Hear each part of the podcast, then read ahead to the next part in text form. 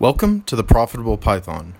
I'm your host, Ben McNeil, and on this episode, I want to talk with you about business building and what ideas to prioritize and potentially a way to start to execute on them. So thanks for tuning in. Um, without the audience, the show would be nothing. So seriously, major gratitude to you uh, folks out there that continue to tune in and support the show. So with with the topic of today's podcast, um, I wanted to give a shout out to a podcast that gave me uh, kind of the inspiration to do this.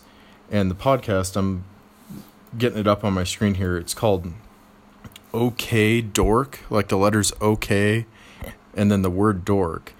And Uh, what? So this guy uh, that hosted, his name is Noah Kagan, and there was a episode recently where, well, this guy's like a tech entrepreneur. He does work in the marketing space, so he has a lot of experience with the stuff that he's podcasting on. I'm sure he's been super successful financially. So the um, the the little like bio of the podcast is the number one podcast for entrepreneurs. Learn proven strategies to start and grow a business, improve productivity, and live a happier life. Hear from top performers in all industries. Guests include entrepreneurs, C E Os, consultants, and more. So I've been tuning in, uh, listening, or kind of listening to their backlog log of episodes, and uh, everything has just been really spot on. But the one that really caught my attention was the October thirty-first podcast, and uh, the title of it is called Seven Businesses I Can't Believe No One Has Ever No One Has Started Yet. And he goes through these different businesses. Um, if you're curious, check out that episode, and certainly check out the other ones. They're pretty much a gold mine for ideas and whatnot. But the major nugget that I got out of that podcast was basically um, work on solving a problem. Like if you if you want to be an entrepreneur in a certain space, work on solving a problem that you currently have.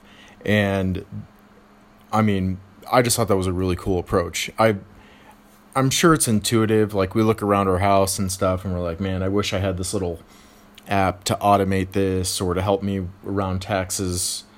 tax time, you know, doing this or, but basically this podcast was just a reminder saying like, hey, um, you know, don't overcomplicate this, uh, and, and just try and solve a problem that you have.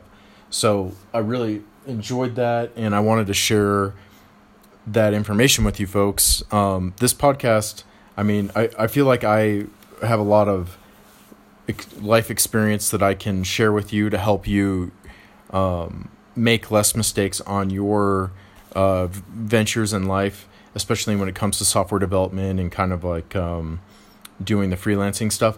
But also the other job, if you will, or, or the role that I've chosen to take on here is is curating content that I think would be applicable to you folks. So I just wanted to make sure that this is on your radar. Um, if you're looking for an idea for pot, for businesses to start, I mean, this particular episode, they were talking about, um, like everything actually in that episode seemed like you could probably write some sort of software to create a startup from that. So, uh, and then the other thing that I wanted to leave you folks with is today is, uh, November twenty-first. So I was going to get, uh, so one hundred days from now, I'm looking this up on my computer, one hundred days from today, okay, so we're talking February twenty-ninth, twenty twenty, so, I mean, just doing a little thought experiment, like, like in one hundred days, February twenty-ninth, twenty twenty, technically, if you wanted to put in the work, like you could have learned a new programming language you that uh, has been on your radar. You could go deeper into a aspect of like Python programming, for example, like if you wanted to dig a little deeper into the web development, or you wanted to learn another kind of database, or perf- some like maybe you already have like the web nailed down, but you want to get a little better at like the cloud, uh, like developing cloud applications, for example, or things that integrate with the cloud uh, a little more streamlined. Um, there's a lot of challenges, I guess, I could pose to you. Um, so for me, like I've been trying to, well, I mean, I, cho- I choose to do this and I really enjoy it, but just developing the habit of trying to create content that's going to be impactful every day. So I've been challenging myself to continue to do this. And so, but what I think, what I think is, uh, maybe kind of lost in the whirlwind of just daily life is having some sort of mission. That this is why I love the one hundred days of code challenge, but you can do one hundred days of anything. And we've kind of talked about this before, like one hundred days of journaling in the morning, or uh, healthy healthy eating, or that sort of thing. But one hundred days of code, what I love about it is it's kind of like long enough where you can get some immersion in a certain focused area, but it's short enough to kind of like, it's not like a huge risk. Like one hundred days, even if it was a terrible decision for you to do one hundred days of like web, for example, and you get through the one hundred days of web and you're like, man, I just, I have no passion for the web.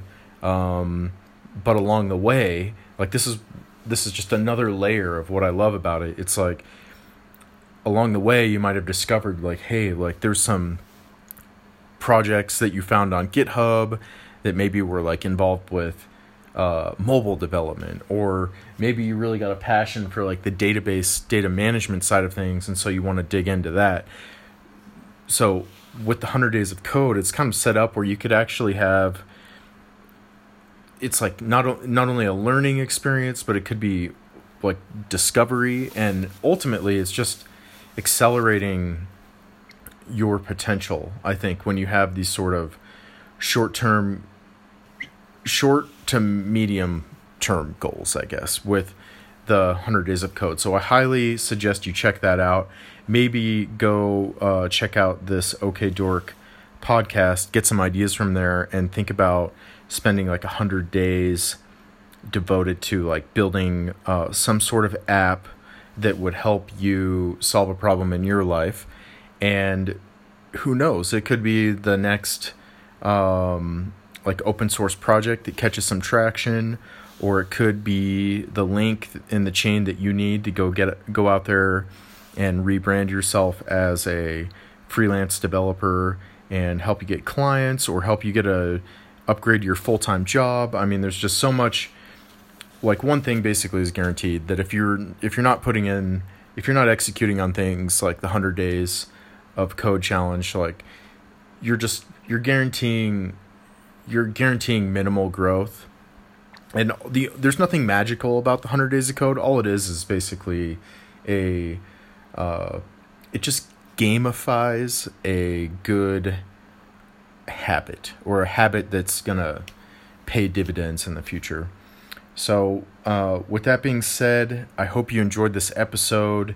Definitely go check out that podcast. Let me know if uh, this content was basically value added to you.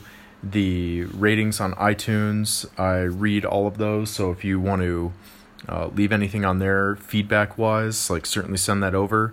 Uh, you can also reach me on my Profitable Python email. It's ben at profitable python dot f m, and then I'm on Twitter and YouTube with the handle at pypodcast.